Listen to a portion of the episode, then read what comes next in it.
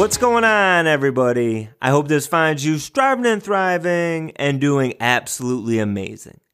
Today, I have a fantastic conversation with Nikki Jones for you. Now, Nikki's been teaching for sixteen years. She's taught first and third grade, and currently she's an instructional technology coach. And she's passionate about helping, inspiring, and training educators to integrate technology in ways that are innovative, highly engaging, ways that promote student choice, voice, and creation. And in this conversation, listen to how Nikki talks about being willing to take risks. Listen as she talks about different ways that we can find inspiration for using technology tools inside our classrooms. Listen to strategies that she uses to introduce technology to her students. Listen as she talks about the one-point rubric and so much more. I hope you enjoy this conversation as much as I did. I am super excited today because I have a wonderful guest. Someone who, it's amazing the connection that we have, and we've never met before, but uh, we'll get into that connection a little later into the podcast. But I want to welcome Nikki Jones to the Teaching Champions podcast. Welcome, Nikki.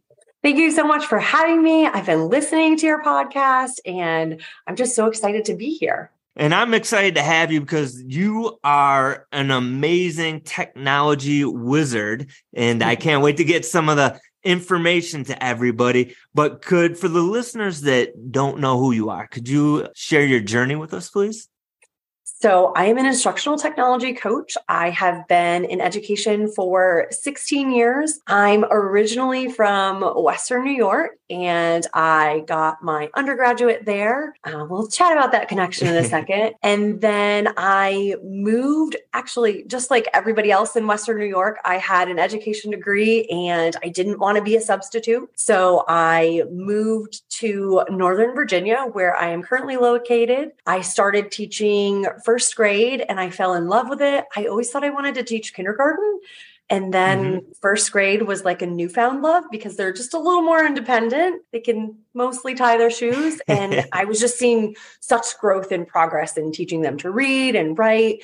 And I really fell in love with that. I was at a school that administration really supported technology integration, and I was constantly using it in my classroom. And then I somehow landed the role as an instructional technology coach. And I fell in love with the job. I It was like a dream job I didn't even know that I wanted. I was able to make an impact on a larger scale with our whole school community and work with teachers. And then life kind of threw a twist and we were moving, and I wanted to be a little bit closer to where we were going to be living. I was pregnant and I didn't want to be commuting with a small baby at home. So I applied for lots of jobs on this end of the county. I was kind of willing to go back into the classroom or whatever role that I could obtain to be closer to home. And I emailed a school that was just opening, and this lovely principal, she interviewed me and she hired me. I was six months pregnant. I was going to be out the first three months of school. My due date was the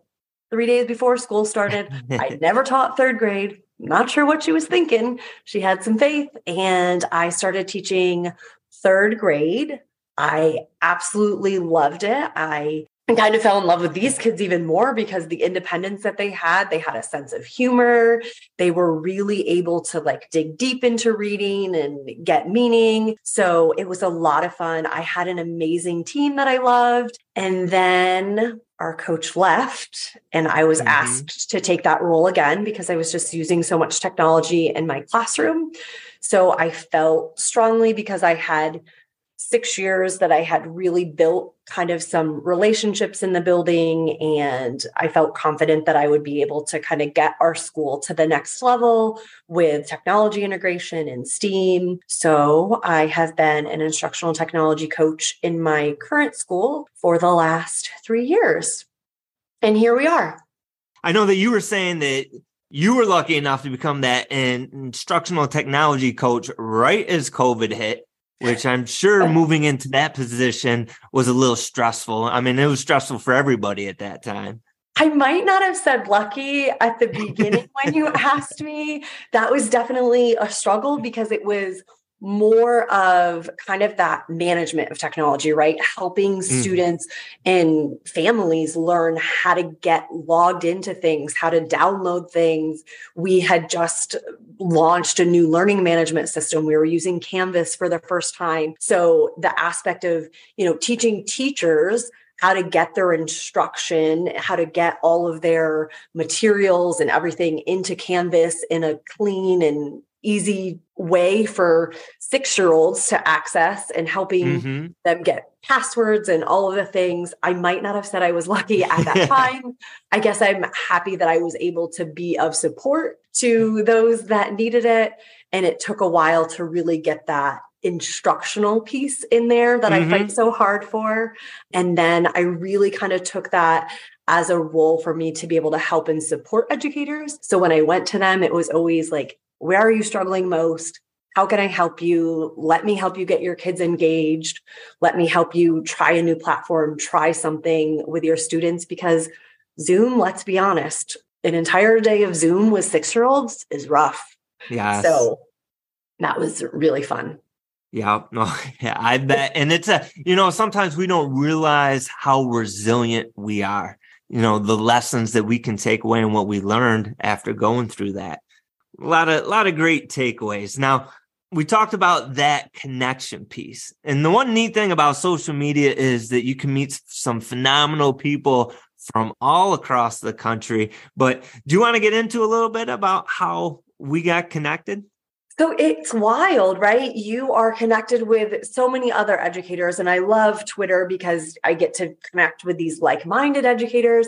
And I don't even know how, I think it started because of Lainey and then mm. Lainey Rawls. So she, um, Evolving with Gratitude. And I think you were on her podcast. Is that where I initially yes. made the yep. connection? And then we kind of started digging deeper, because when you say you're from New York, everybody thinks New York City, right? New Nobody York City. Thinks like Western New York. So when I initially tell people I'm from New York, I always say Western New York. And then you're like, wait, wh- what part of Western New York? And we kind of kept digging a little bit further, and very close in proximity to where I grew up is where you are currently living. Yes. So yeah, how forty, long- about forty minutes away. forty minutes away. Like, that's nothing.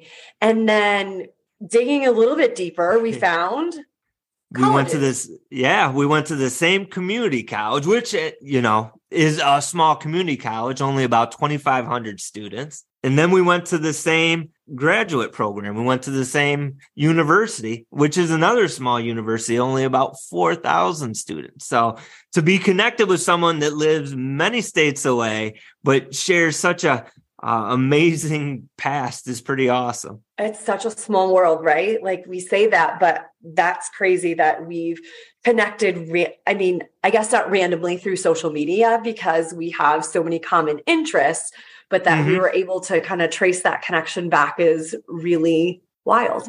Yeah, it is wild. That is for sure. So, but let's, you are here to talk a lot about technology. And you know, one thing, when, when I look at your Twitter feed, I just see so many amazing things that you're putting out there. What are some great, like, new technology pieces that you're seeing right now that could benefit people in the classroom, or that you would share with your staff? So I tend to gravitate towards those tech tools that really allow for creation and students to get creative and have that choice in voice. Anything that empowers students to share their learning in a way that is fit for them is something that I go for. So Microsoft Flip, they're actually ten years old. They're not new, but they are always at the top of my list because it's one of those tools that it's super easy to use. It's just like social learning, right? We're on social media, but it's social learning for students, and they have so much fun creating things. It can be used for reading, writing, social studies, science, language arts, um, mm-hmm. as a second language learner. There are just so many possibilities. And I love that I can teach my staff and I can teach our learners one tool that's so versatile that they can use it for multiple different projects, and I can use it at any level. So our kindergartners last year, I was actually most successful with Flip with our kindergarten students. They're one-to-one with an iPad, and they were using the Flip app, and it wasn't necessarily brain surgery things that they were doing, but they learned about shapes. So they went on a shape hunt and they took pictures of shapes around the classroom and were able to sort those and orally explain, you know, what they found and the attributes of the shape. And that's so empowering for a five or six-year-old that can't read or write, but they're able to, you know, share their learning in a different, meaningful way. And that goes mm-hmm. all the way up through our fifth grade or higher ed students that are, um, using Flip as well. And then I know you yeah, kind of talked. Yeah, go. Oh, can I jump in? Like uh, if someone doesn't know what Flip is, like w- what are some of the possibilities that Flip offers? I know you gave that, that great one with the kindergartner. Yeah. But, so uh, for the other grades. Jornay from Team Flip says, if you can think it, you can flip it. You can literally. So Flip is a video recording platform. Essentially in its ease, it is you pop the app open, you can press the record, and you can kind of start recording yourself just like you would, you know, on your camera. But the cool thing is that it saves right to that app. It can be organized in different, different groups, different topics, and then you give students different prompts. So the cool part is it can be very simple, right? You can just open the camera and start recording, or it can be super complex. And there are a lot of camera features. There are lenses. There are stickers that you can add. You can add your own photos. So even thinking, you know, in education, it's all about building relationships, getting to know our students at the beginning of the year and the middle of the year. Right now is a great time to kind of rebuild those connections. We're coming back from break. Mm-hmm. So just having them open it up and maybe share three adjectives about themselves, three of their favorite things, and three things they want to learn the rest of the year would be a really fun way for them to kind of explore. And every time I introduce it, I always like to give them, just like we do with manipulatives, like go and push all the buttons. Just have mm-hmm. five or ten minutes where you push all the buttons, learn all the things, get it out of your system. And then I kind of try to like focus it on three things that I want them to do. So for that activity I just said, maybe mm-hmm. I want them to do three adjectives with text. I want them to find three things that they really love in the sticker button. And then I want them to make sure they orally tell me three goals that they have or three things that they want to learn. So whenever I give a new tech tool, that's always my tip. Um, it can be really overwhelming if you try to teach somebody, an educator or a young mm-hmm. learner, all of the things. So I really just like to try to take three if I'm giving them an assignment to focus on that. Mm-hmm. So Flip is really like the possibilities are endless. I've done things from stop motion, which you wouldn't think like a video recording app, but it's awesome because even if your students are shy to be on camera, you can use, they have audio only feature. They have a create feature. You can have your head as like an emoji or a cacti with the different lenses. So this is definitely one of my apps that I, you know, went to as a classroom teacher, but that I always go for when I am facilitating in a coaching role, because mm-hmm. the possibilities are really just endless. Yes, that's awesome. What are some of the other things that you've seen out there that uh, are just uh, fantastic to technology to bring into the class? So the other one that is always at the top, of, wait, I have a lot at the top of my list. So this is, this could take a while. Adobe is another one that I love. I also love Canva. Kind of, they go hand in hand and both have pros and, you know, can do a little bit different things. Adobe is usually my go-to. And again, it's all about that student creation and the creativity. Adobe allows students to create basically graphic images or videos. And I really love to start with templates because when we're talking about creativity, sometimes a blank page is really intimidating. If we tell students like, mm-hmm. hey, you're going to make a brochure or a poster about a mid-Atlantic state, they might sit and look at that like page for a really long time. But if I give them a template, which is really easy to do through Adobe, and kind of have some things outlined, some basic things, and I have, mm-hmm. um, have you heard of the one point rubric? I wasn't planning on talking about that right now, but the single point rubric. Have you heard of no, this? No, please uh, expand upon this. Oh my gosh. So Jennifer Gonzalez is the creator of the single point rubric. And I learned this through Adobe. And it's something that I really have been implementing a ton with, especially those older, you know, two through five students. But mm-hmm. basically, it's not one point in the essence that you can only receive one point. It's one point that there is one goal or one thing for you to create. And then essentially you can get, you can still get that kind of, we do mastery here. So four, three, two, one, mm-hmm. I usually don't even put a one on there, but all of the different pieces of the rubric that you usually have kind of in the left-hand column. And then you're breaking down, you know how a rubric, I feel like I'm going off here, but a rubric, we usually are like, you did four things. You did three things, you did two things, you had yes. a hard time, right? You were struggling. yeah. And we take so much time creating this rubric that has those four boxes. We're really essentially, you're looking for a single point, right? That they identified the location of the mid-Atlantic state and it had the capital or whatever that one point is. That right. is your single. And then on the left, you have like, this is where you need to grow. These are something that I can give you feedback on that you didn't quite meet it. And then mm-hmm. over here on the right is how you exceed it. So when we're thinking about that four, three, two, one mastery, the four is going to be like, over here, you really went above and beyond in my expectation. The one I gave wasn't great because it was just, you know, a basic identification. And then the three right there in the middle, you've met this, like you've got your single point, you did it, mm-hmm. bam. And then over here where we can justify those twos and ones become less subjective because we're giving them feedback. These are the areas that I need to see you improve upon. So we need Jennifer Gonzalez. Go look that up. She probably explained it way better, but the single point rubric for creativity and the iteration process and really giving students feedback when we're having them use tools like Adobe. There we do. We have that wraparound. So that's one thing that I really love. Adobe for the templates, for the creativity and giving students a place to start. And then they can kind of make it their own. I always tell them like, this is something for you to start with. But when you give it back to me, it doesn't have to look anything like this. And I mm-hmm. kind of got in um, using Adobe through social media back in December. Claudio Zavala, he is a rock star educator. If you don't know him, go and find him. He does, he works as an Adobe evangelist and he mm-hmm. puts out amazing templates and quick little tutorials for using Adobe Express.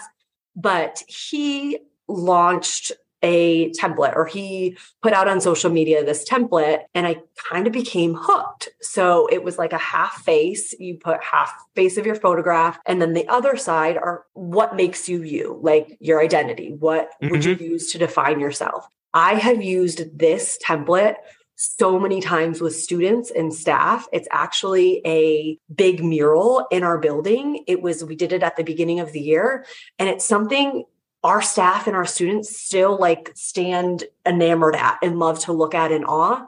We've changed that from, you know, describing your identity to doing character traits. So you can put a book character in there and what are the traits that make up the book character. Mm-hmm. So I've taken each month, Adobe releases a monthly challenge. And I usually, I love to do the challenges myself personally to be creative. Mm-hmm. And Adobe gives amazing swag. And then I love to introduce them to students, but also kind of take them and put a twist on them for how to pull them back into the content. So at using them kind of as that starting point, as an idea, borrowing that idea and kind of sparking it into something that goes into the classroom. Have you heard of, you want to say anything about Adobe? You're hooked now. I see it. I, I am hooked. Well, it's just that, that creativity piece. And we can get into that a little bit later if you want to continue there. We can get into it a little bit now because I think in education, we kind of, we hear creativity and we think like, they'll do that in music. they'll, they'll get creative in art. And we don't always feel that it belongs in the classroom. And I've really kind of done a lot of research and spent a lot of time and put a lot of effort into and with. So our former STEAM coach at my building, Caitlin Finister, she's also amazing. And her and I really worked a lot last year and through COVID actually with this piece of creativity and getting it beyond it being expected outside of the classroom or looking at it like it's something extra. So really mm-hmm. giving students choice and voice and giving them the ability to create, you know, beyond a worksheet or beyond just the end of the unit assessment is something that's really powerful. And I think we need to kind of look at it in a different lens in education, that even though your students are maybe not going to be graphic designers, they can definitely make a poster that or a flyer that explains the layers of the earth or, you know, whatever science or social studies, reading, math content that you're doing, and just giving them the ability to do that and be empowered. I think that's really huge. Special. Yeah, huge. I, I think it's huge. I think it, it's special. I think creativity is uh, that engagement piece. I think when we give the students that that voice and choice, the, the engagement piece is, uh, shoots through the roof. I also think sometimes, like you said, we get hesitant with creativity. I guess that's something that's really been on my mind lately. And like sparking ideas. I read a book about idea flow. And they were saying the guy teaches at uh, one of the Ivy League schools that wrote the book. And he was talking about like businesses and coming up with new ideas. And he was saying that he's giving this presentation to the, this major firm. And so all the, the workers are there, and then this head C E O is there, and he says, you know, how many ideas do you need to get to get to that home run? Because we always think we see these things that come out, um, these new inventions or these new policies, and we always think that that's just naturally, it just happened.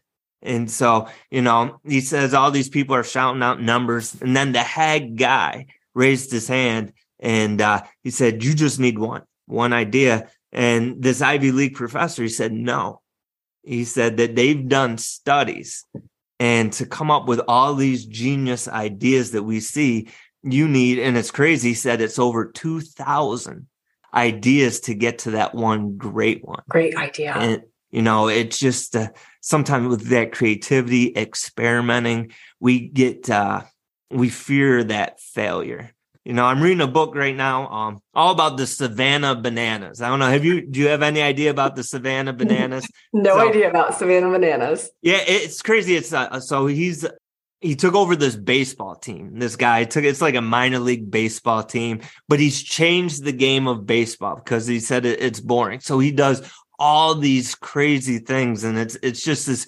huge attraction that, that, uh, so he says like they try three different things every single night, and they have like cameras up in the stands watching to see how many people leave the game. When they leave the game, they're analyzing like what different, you know, experiments are working with the crowd. And the, the whole thing is what I'm getting with is that creativity piece that, you know, our kids sometimes I think are afraid to experiment, maybe afraid to fail.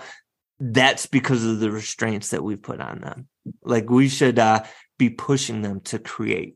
To you experiment. Said so many things that I just, yes, ditto. And I wanted to elaborate on, I think yes. that, that fear of failure is, I mean, even as adults, when you tell somebody they're going to do something creative, that's like intimidating. We don't want to fail.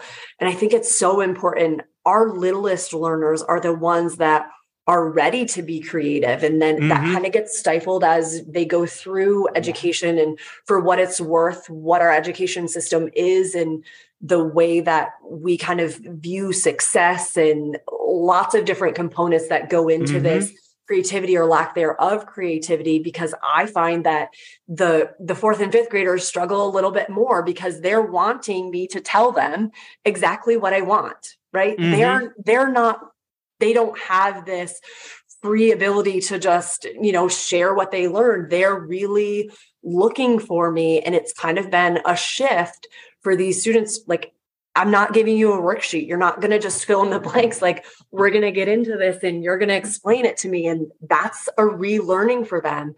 And I think, you know, before the show, we were talking a little bit about this. And as educators, we're always pressed for time, right? And we're always thinking about, we have to get through all the content and we have to get through all the curriculum. And the one thing with creativity and the technology integration that I always really try to emphasize is it's not something extra, right? When I'm trying to get your students to be creative, I want them to be engaged and to remember and to really show their mastery of content. When I'm doing technology integration, I'm I'm not coming to play a game. I'm coming to really enhance your instruction. And that's what I want educators also doing, that it, it's not something extra. It's something that is right along in there with your reading, writing, math, science, social studies. It's, mm-hmm. it's not extra. And then one other thing that you said that was interesting, and I had to do a quick Google, Steal Like an Artist is another really cool book. It is Austin Kleon.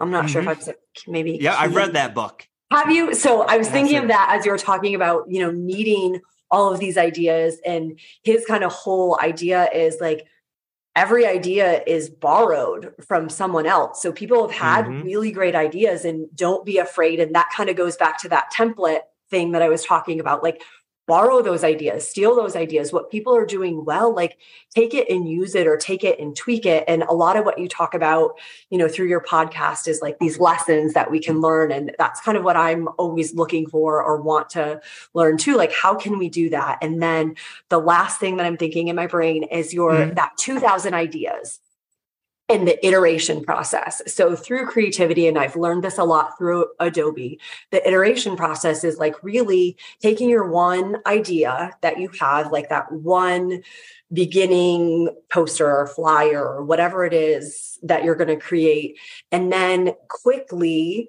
iterating it and turning it into three different designs, turning it into six different designs.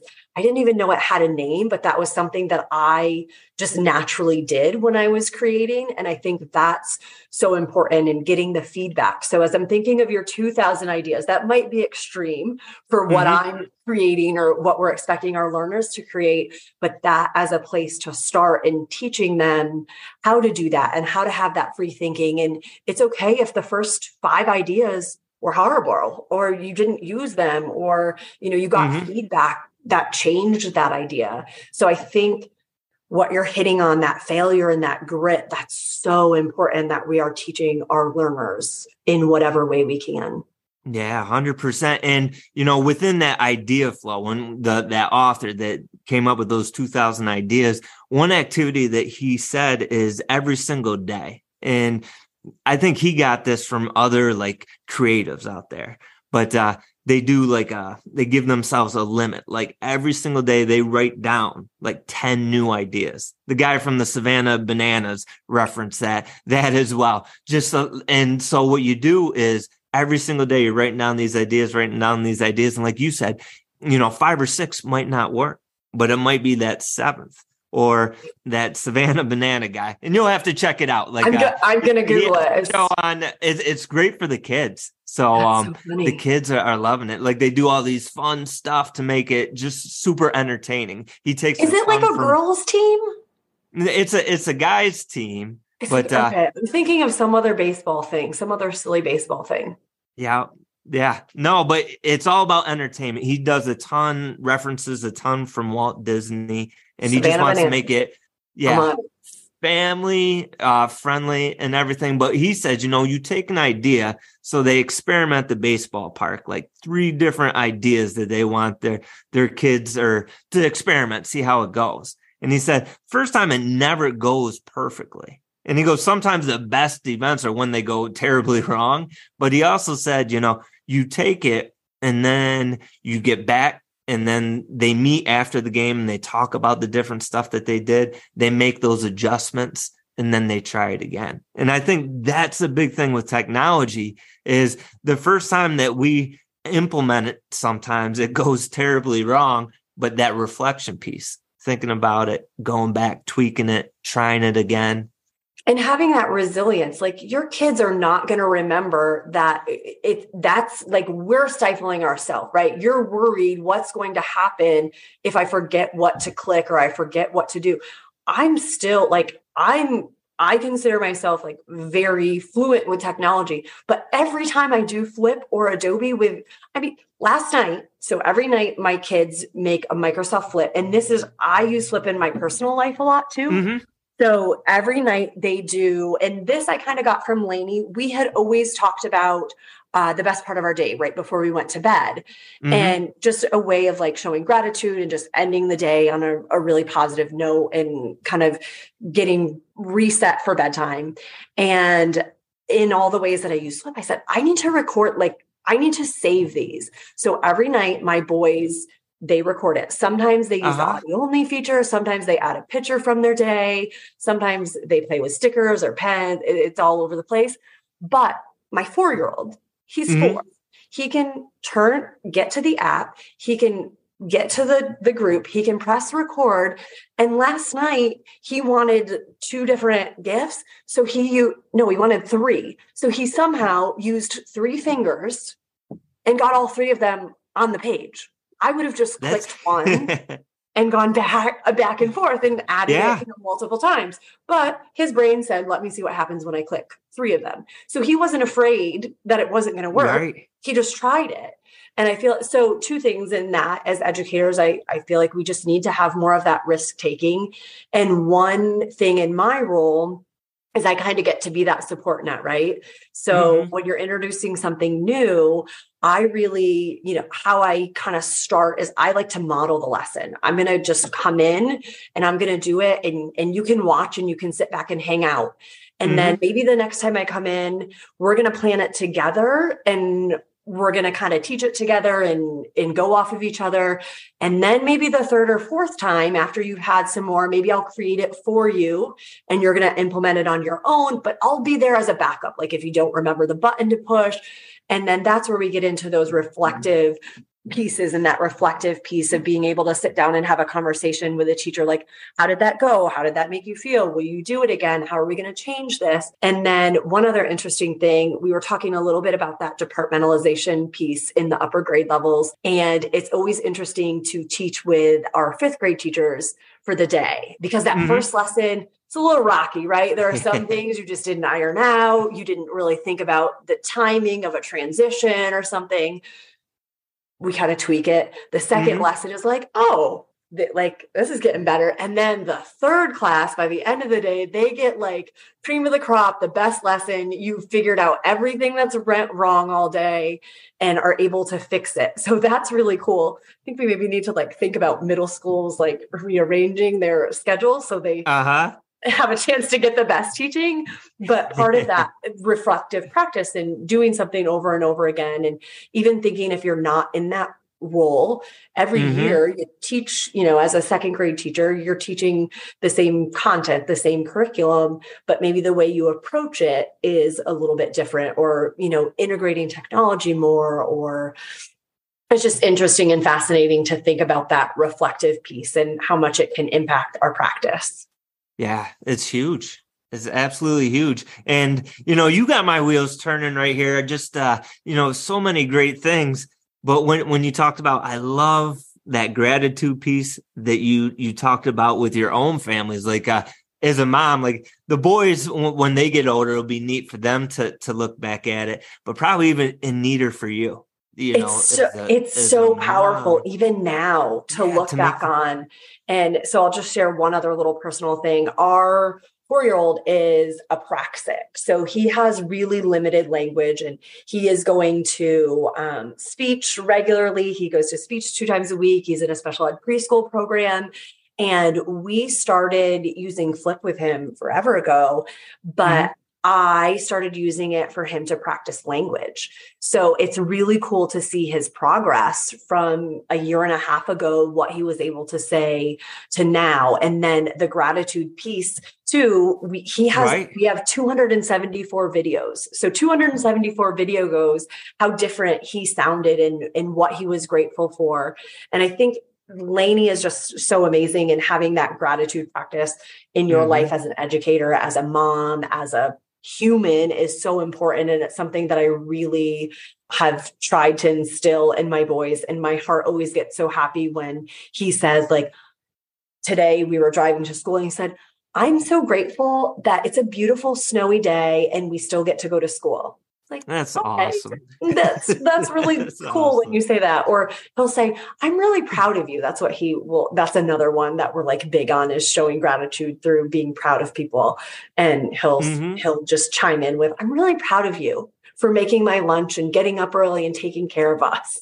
And it's so cute from a seven-year-old perspective, yeah. but it's so important that we, we do that in our classrooms and in our homes. Yeah, teaching it, modeling it. And you, you got me thinking of like, how could we do that? Could we do a video thing inside our classrooms where yes. they're doing that every single look, day? Look, so, so powerful. That would yes. be amazing. And you, we need to talk more about this idea. My brain is already going in a million directions, but we need to talk more about that idea because you could even have each student. So you could have it like a daily check-in with their gratitude, where the cool thing about Flip is that it gives like an authentic audience for, mm-hmm. for students because they're able to see each other's videos. But then there's also this cool piece where you can moderate the videos and you can make it just so you as the teacher can see them. They can't see each other's, or you could have just a topic for each of your students. And it would be like a portfolio of their gratitude or their growth, you know. It could be daily, it could be weekly. That would be something really special for you and that you could share. So Flip automatically generates Q R codes. You could generate those for families. Like that would be a keepsake forever. I know we've talked about our connection with Melissa Hayes, but mm-hmm. she does a lot with like the Q R codes and sharing them with families or putting them on ornaments or keepsakes. That's mm-hmm. there's lots of really special ways to use to use Flip in and out of the classroom. So I'm glad that kind of circled back around. Yeah, no, that's fantastic. And uh, you, you'll have to share that with Lainey. And for those listeners that don't know, it's Lainey Rao. Um, she has her own podcast and a book under the same name, Evolving with Gratitude. And she's just a, such a blessing. It's a wonderful podcast, a beautiful book. So definitely check that out. But it, it's in her book, she talks about like the gratitude jar. So this just, uh, it takes that idea almost and it expands. Yep. It makes such a beautiful visual. Which and audio too. I yes, love it's it. Exactly that. It's a digital gratitude jar with Flip. Yeah, yes, I love that's so cool. As we wrap up here, uh, two of my favorite questions that I love to ask everybody is: what is a podcast or a book that you would recommend? So we've kind of already talked about Lainey. She's amazing. One of the other educators that I always go to, so Chris Wood, he wrote Daily STEM. He also has a Daily STEM podcast. He is on Twitter at Daily STEM. And he's just one of those like rock star educators that is really sharing innovative, but real ways to implement STEAM in every classroom. And he has, so in the book, it's just a super quick, super easy read. It's really down to earth. Like, I feel like I could just walk up to him and be great friends with him. Uh-huh. Um, I've had like a lot of really good, positive interactions with him. And he's just always sharing these practical, I guess practical is the word that I'm thinking about. I think, you know, kind of like creativity, we hear STEAM or STEM and it's immediately intimidating. And his whole idea is getting STEM into every classroom. And he's a middle school math teacher and he is constantly putting STEM in his classroom and a lot about like building relationships and school culture and community. Mm-hmm. So he's just another one of those like phenomenal people to connect with. I feel like I can't narrow it down to just one. So I really, through social, love connecting with like whole communities. Mm-hmm. So I've talked a lot about Microsoft Flip. So the Microsoft Flip community, anybody in that community is really phenomenal. Andy Knieven, Scott Titmus, Jess Boyce. There's just so many. Ann Cosma. If you don't know Ann Cosma, like go and find her. She doesn't have a podcast, but uh-huh. she is just a bright light of sunshine. The Adobe team, same thing. Claudio Zavala, Wesley Thimble, Jesse Lewinsky. Like there's just so many. And that's where I get a lot of my inspiration and my creativity and my ideas is I will surf Twitter and surf show those hashtags and get inspired by that. So I don't always listen to podcasts, mm-hmm. but when I do, Daily STEM, I love your podcast. I love Lainey's podcast. There's so many good ones out there. And then just check out some of those communities. That would be like one of my recommendations. Yeah. And I love that. And just like we talk so much about here, it's getting those ideas. There's so many amazing people out there and they're willing to share, share, and uh, just to, to get ideas and spark it and make it your own. Um, and if someone wanted to connect with you, because you're one of the educators that we can look at and grab ideas from, what's the best way to connect with you, Nikki? I am always on Twitter. So at Missus Jones seven two eight one one two, that's a really good place. I'm always tweeting. I'm always retweeting, sharing kind of ideas, what I'm doing in the classroom or awesome ideas that I'm seeing. I love to lift others up and retweet those other good ideas. I think, you know, you don't always have to be the smartest person in the room, but you can get ideas from everybody. Mm-hmm. And I really love that too. So I'm sharing what I'm doing. It's, I've kind of gone back and forth with this for a really long time. I don't do it to like, for me necessarily. I want to inspire others and I want to share ideas, not because I want to accolade, but because I want others to be able to like put that into their practice and see the mm-hmm. joy of creativity or see how easy that it can be to, to add these things to their classroom. And there are so many, so many other amazing educators that are doing it also. And I love sharing and uplifting them as well.